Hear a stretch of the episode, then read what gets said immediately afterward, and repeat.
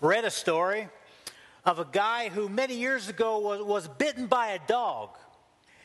And it was later uh, they found out that this dog had rabies. And this was back in the time when, when there was no cure for rabies. That when uh, you got rabies, that was sort of the end of it. It, was, it, it caused your death. So this man was, was rushed to the hospital after they found out the dog had had rabies, and he was tested. And sometime later, doctors found out that he had tested positive for rabies. And so the doctor had the responsibility of going in and telling this man that he had contracted rabies and that, that he would soon die. So the doctor goes in and tells the man, "I've got some really bad news. You have rabies, and there is no hope. You're going to die." The man sinks back into his bed, and he begins to weep, knowing that he is soon going to die. After a little bit, he composes himself, and he asks the doctor for paper and a pencil. So the doctor goes and gets him paper and pencil, and, and the man begins to feverishly write stuff down, and, and sometime later the doctor comes in and says, "I'm glad to see that, that you're putting together your will, that you're making plans for uh, the end of your life." And the man says, "Doc, this ain't no will. I'm writing down all the people I want to bite before I die." This man had an unforgiving spirit.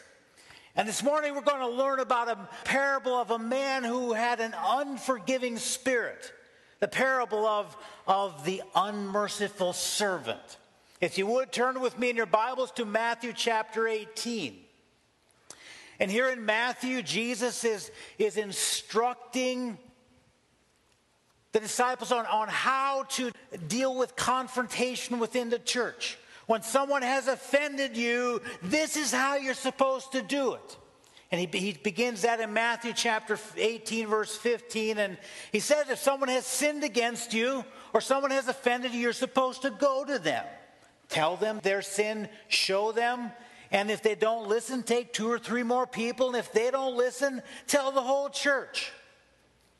So at the end of this conversation, of this teaching with that Jesus had with the disciples, Peter comes to him. And in verse twenty-one, Peter has a question. He says, then Peter came to Jesus and he asked, "Lord, how many times shall I forgive my brother when he sins against me? Up to seven times?" So Peter's coming to Jesus saying, "Look, you know, you did this teaching, but, but how many times do I really need to forgive my brother? Up to seven times?" Now, Peter was being very generous when he said seven times because, because the rabbis had taught the people that since God only forgave three times, and they referenced back to Amos chapter one and, and in, in Job chapter thirty-three, since, since God only forgives three times, that it's only realistic that we as human beings only forgive three times. So when Peter came to Jesus, he was being rather generous. He doubled the amount of times that, that, he, that they were legally bound to forgive someone. So he says, "Do I need to forgive him seven times?" And so Jesus says, "Peter, I tell you, not seven times, but seventy-seven times." Or seventy times seven, your Bible may read. What Jesus was saying is, look, Peter, forgiveness has no limits. You forgive as often as is necessary. And there are no limits on how often, Peter, that you should forgive. So Jesus goes on to, to tell a parable to make his point. And if you would, beginning in verse twenty-two, twenty-three, Jesus said, "Therefore the kingdom of heaven is like a king who wanted to settle accounts with his servants. As he began to, to make settlement, a man who owed him ten thousand talents was brought to him. Since he was not able to pay, the master ordered that he and his wife and his children and all that he had be sold to repay the debt.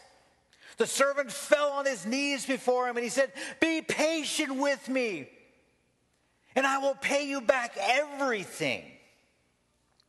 The servant's master took pity on him and canceled the debt and let him go.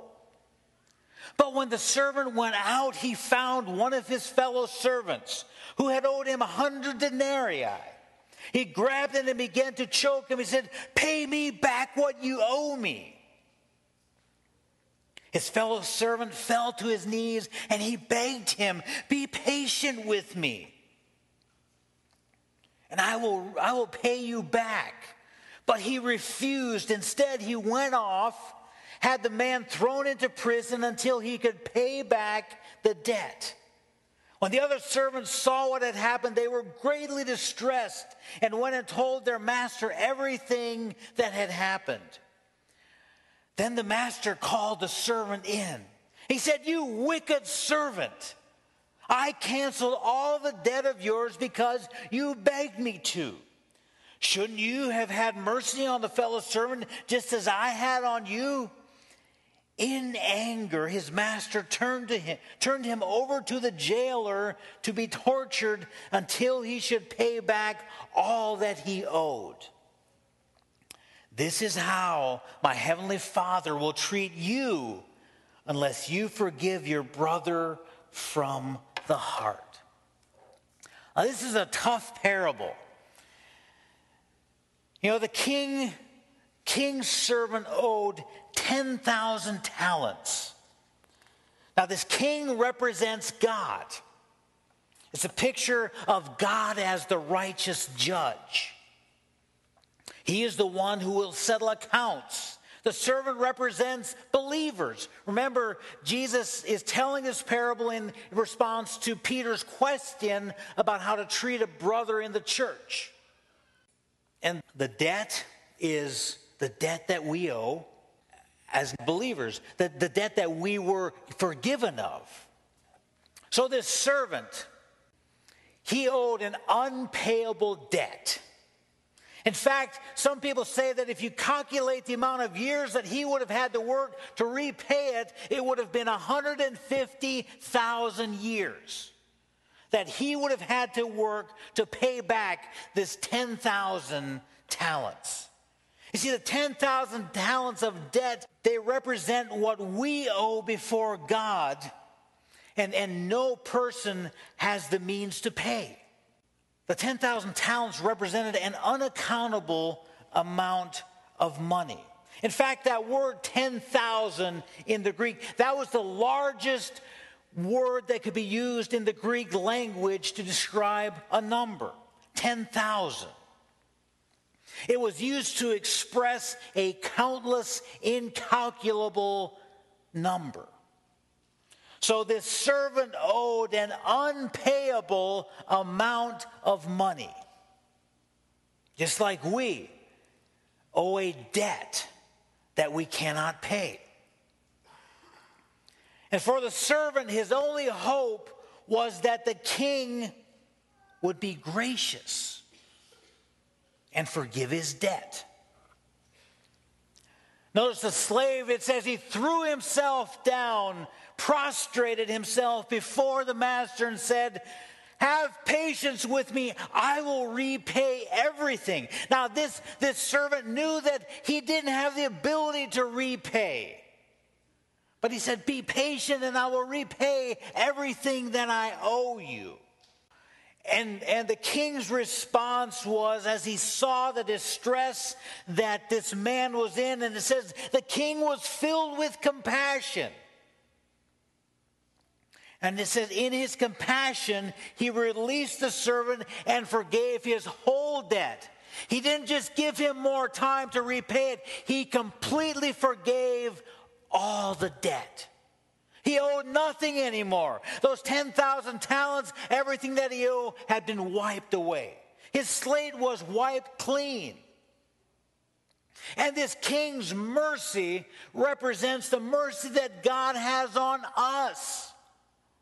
In Ephesians chapter two, verse four, it says, "But because of his great love for us, God, who is rich in mercy, made us alive with Christ when we were dead in our transgressions, others, when we owed more than we could ever pay back, Christ died for us to pay for our debt. He has forgiven our debt because of his love and mercy that he has. You see, all of us have sinned. All of us owe a debt that we cannot pay. And the Bible says that all have sinned and fall short of the glory of God. So every one of us at one point owed a debt that we could never pay back. But in our hopelessness, we must, like this servant did, come before God and repent of our sinfulness and recognize the bankrupt state that we live in. And I beg, when we come before the Father, we have to beg him to forgive us. Because once I understand my complete wretchedness and my lostness, that's the only thing I have left to do. I think sometimes, especially those people, those of us that grew up in the church, we don't understand our bankrupt state. You know, we don't understand how wretched we really are, how much we really owe, the fact that we can never repay. We can never pay for our debt. All of us owe the same amount.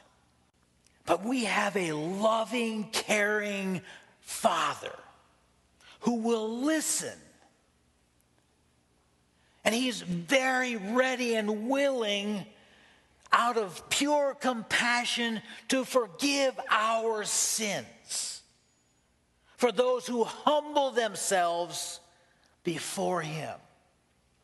In Psalm one oh three, verse eleven and twelve, it says, "For his unfailing love towards us who fear him is as great as the heights of the heavens are above the earth.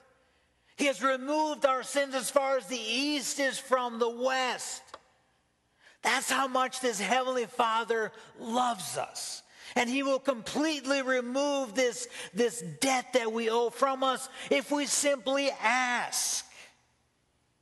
And that's all that this servant did, was he asked to have this, the, the, the debt removed, although he thought he would repay. We can never repay it. So there was this great debt that this servant owed.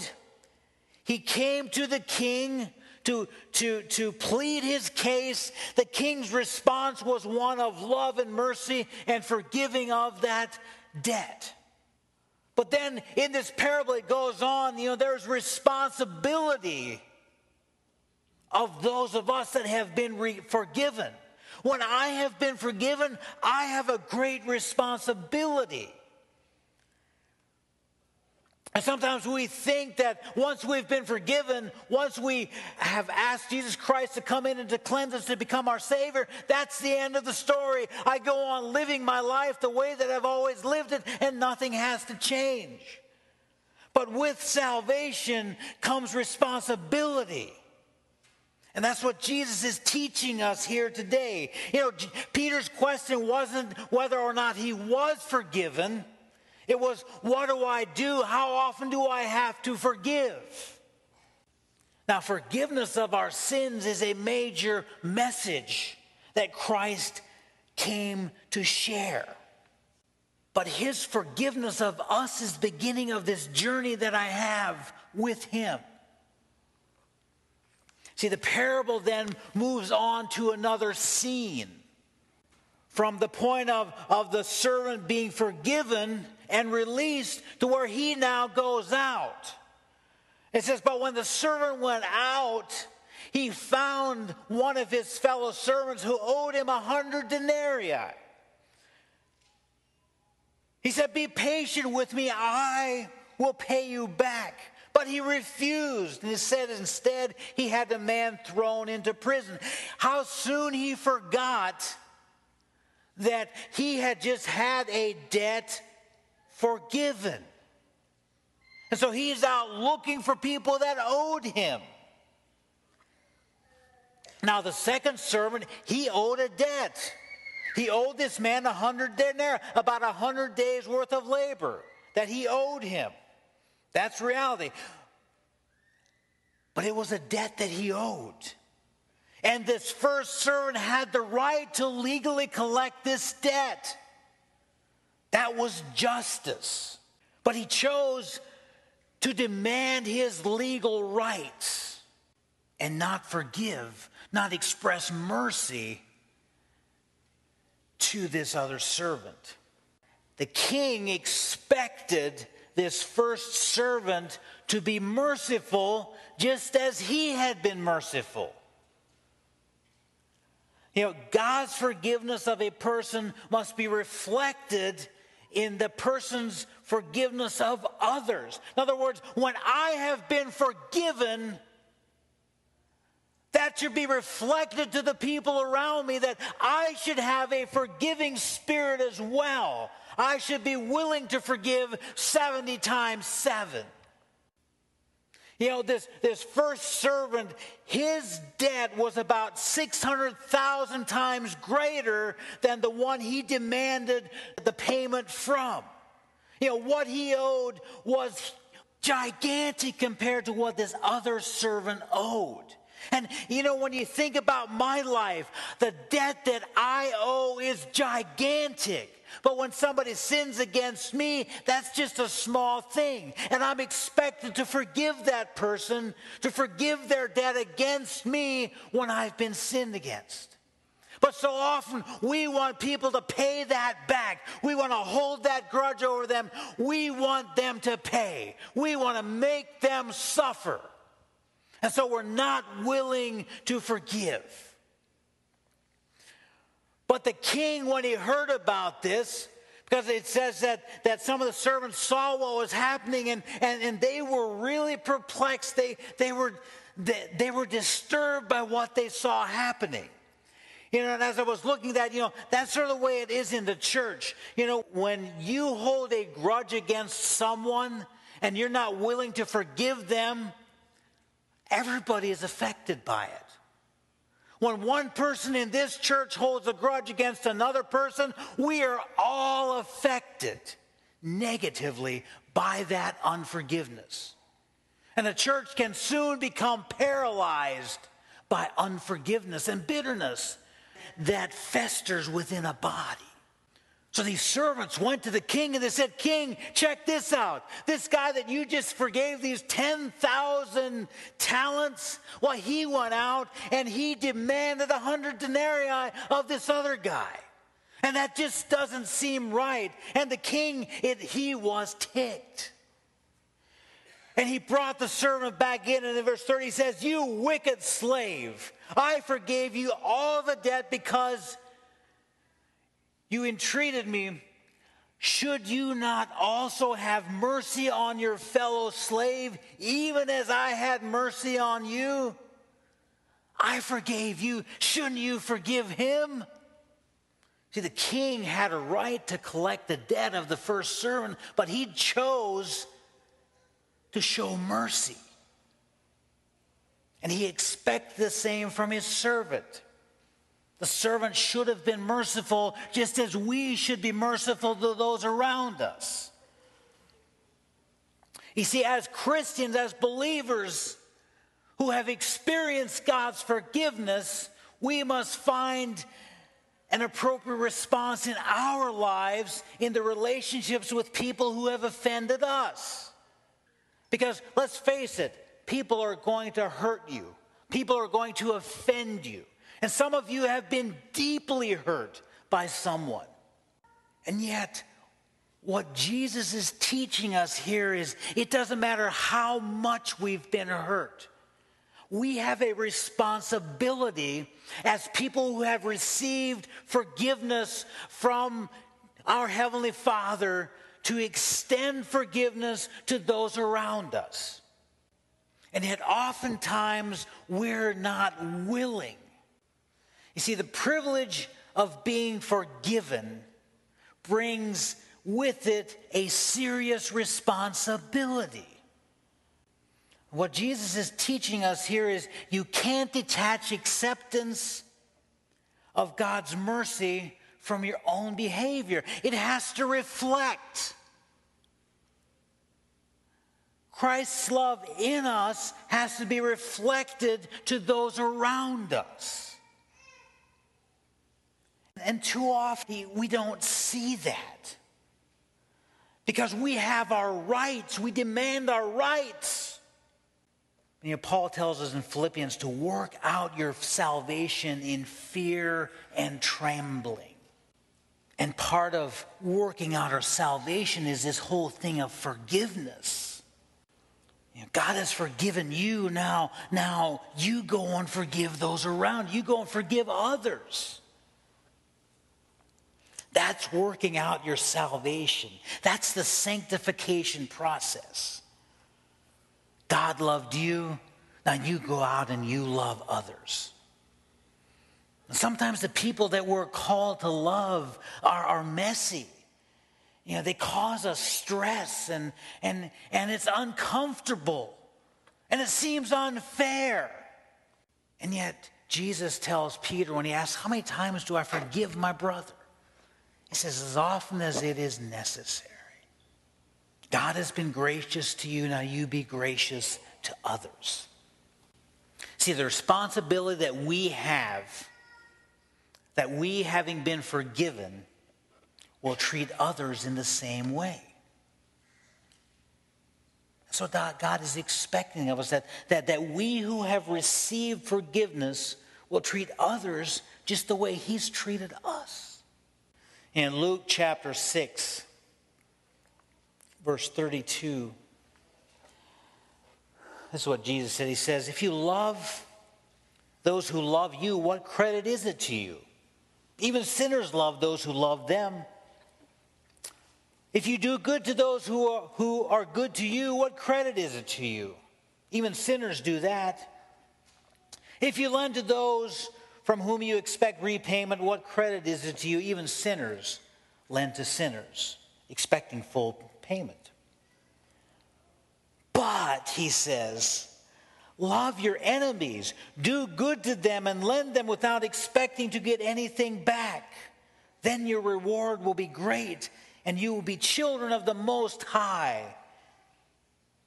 because he is kind to the ungrateful and to the wicked. Be merciful just as your Father is merciful. Does that make you feel uncomfortable? That I'm to be merciful the way that God is merciful?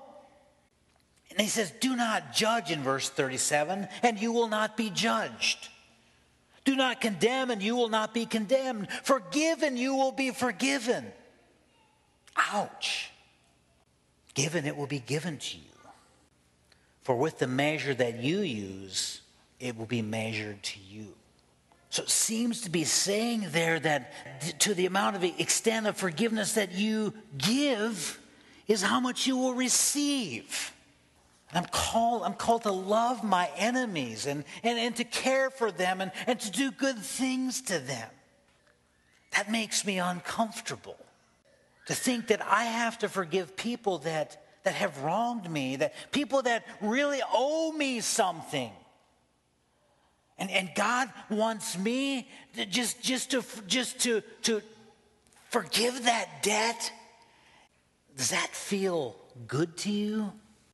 Because you see, my flesh wants to say, if you've done something to me, I'm going to get you back. You make me look bad, trust me, I'm going to make you look bad. You hurt me.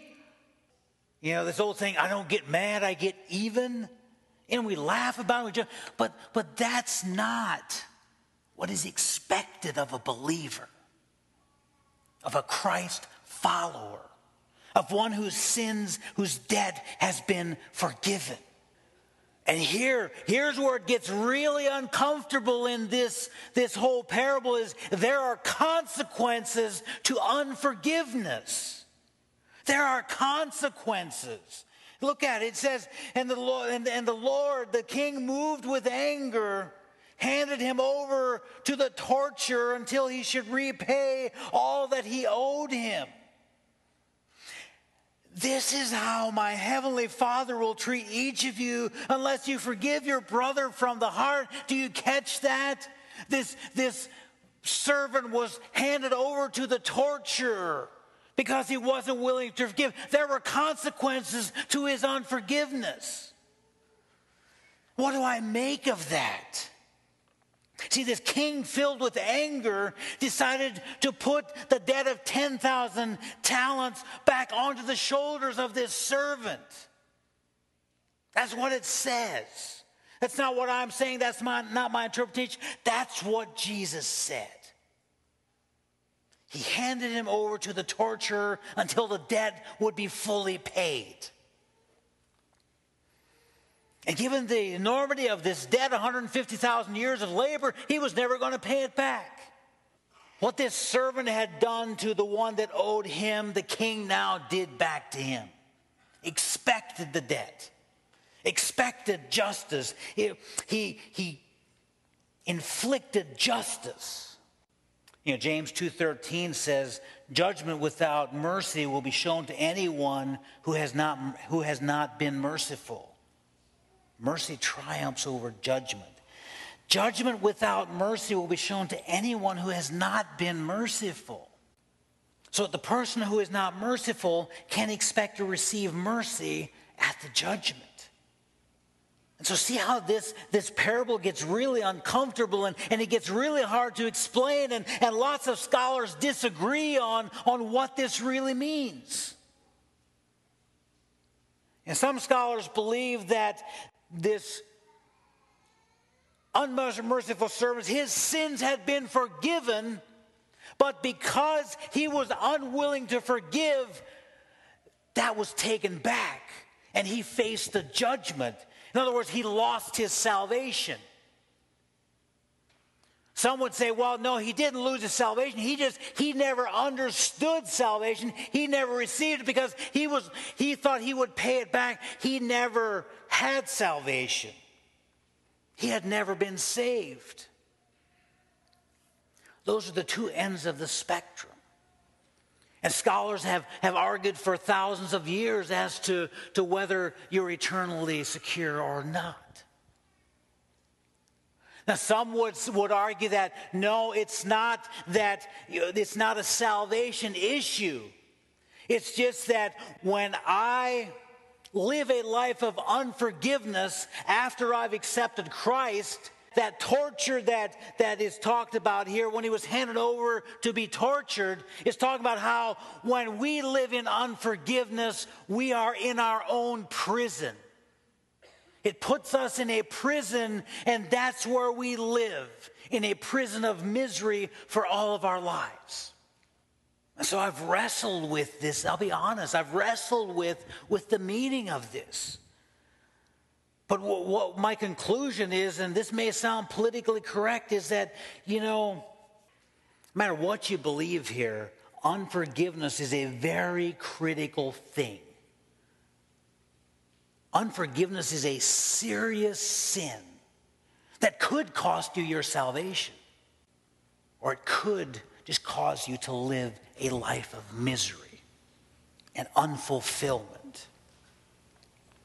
And honestly, I see that in people. I see people that, that, that, that call themselves Christ followers who are living a miserable life because of unforgiveness, because of something that somebody has done to them in the past, and they've never been able to let go of it. And they're in this prison of unforgiveness. First John chapter four, verse nineteen, it says, we love because he first loved us. And it goes on and says, anyone, if anyone says, I love God, yet hates his brother, he is a liar. For if anyone does not love his brother who he has seen, cannot love God who he has not seen. He has given us this command, whoever loves God must, must love his brother. There's no options there. There's no wiggle room there. There's no way out of that. If I say I love God, I must love my brother. Whoever loves God must love his brother. So I want you to wrestle with that. What does unforgiveness mean? What are the consequences of unforgiveness? Do I want to, because of unforgiveness, sacrifice my salvation? Do I, because of unforgiveness, want to sacrifice a joyful Christian life? It's not worth living a life of unforgiveness. And I'm sure that for some of you, that is not an easy thing because of, of the severity, that the, the, the depth of the hurt that you've experienced. But Scripture over and over commands us as believers to forgive those who have trespassed against us, who have sinned against us. And it requires the power of the Holy Spirit within us to forgive. You see, I can't do forgiveness on my own. Galatians five, verse sixteen says, "So I say, live by the Spirit, and you will not gratify the desires of the sinful nature." And, and harboring a resentment and holding grudges is, is desires of the sinful nature.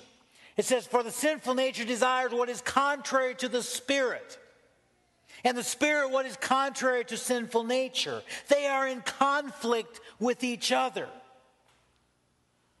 so that you do not do what you want, but you are led by the Spirit." So it takes an act of God for us to extend forgiveness to those who have sinned against us. Galatians five, verse twenty-two and on, it says, "But the fruit of the Spirit is love, joy, peace, kindness, goodness, faithfulness, gentleness, and self-control." These are, these are things that when we're filled with the Spirit, when we receive the forgiveness and, and the love of Jesus Christ, that this is, this is who we become. He says, "Those who have belonged to Christ have crucified the sinful nature with its passions and desires. Since we live by the Spirit, let us keep in step with the Spirit." So my prayer for us today here is that we would be able to, by the power of the Holy Spirit, to extend forgiveness to those who have, who have hurt us, those who owe us a debt, that we would be willing to release that debt. Let them go free so that we can be free. Stand with me. Father, this morning as we come before you, and we wrestle with, with this parable that you spoke. Lord, I pray that we would not be like the unmerciful servant.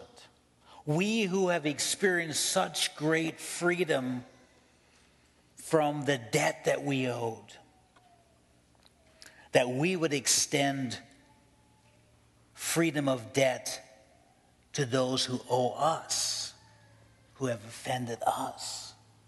Lord, that we would not forfeit or jeopardize our salvation through unforgiveness. That we would not live lives of misery because of unforgiveness. That we wouldn't live lives that seem torturous because of unforgiveness. But we would, through the power of the Holy Spirit, be able and willing to forgive those who have sinned against us. That you would free us from those bondages, and Lord, we would reflect you. We would reflect your love and your forgiveness to those around us, which in turn will bring you honor and glory. So now, Father, as we walk out of these doors and we go back into the places where we're reminded of those who we hold debts against, that by your Spirit you would give us the power to love them, to forgive them, to, to caring and loving them. It is in the name of the one who died for us that we pray this morning. Amen.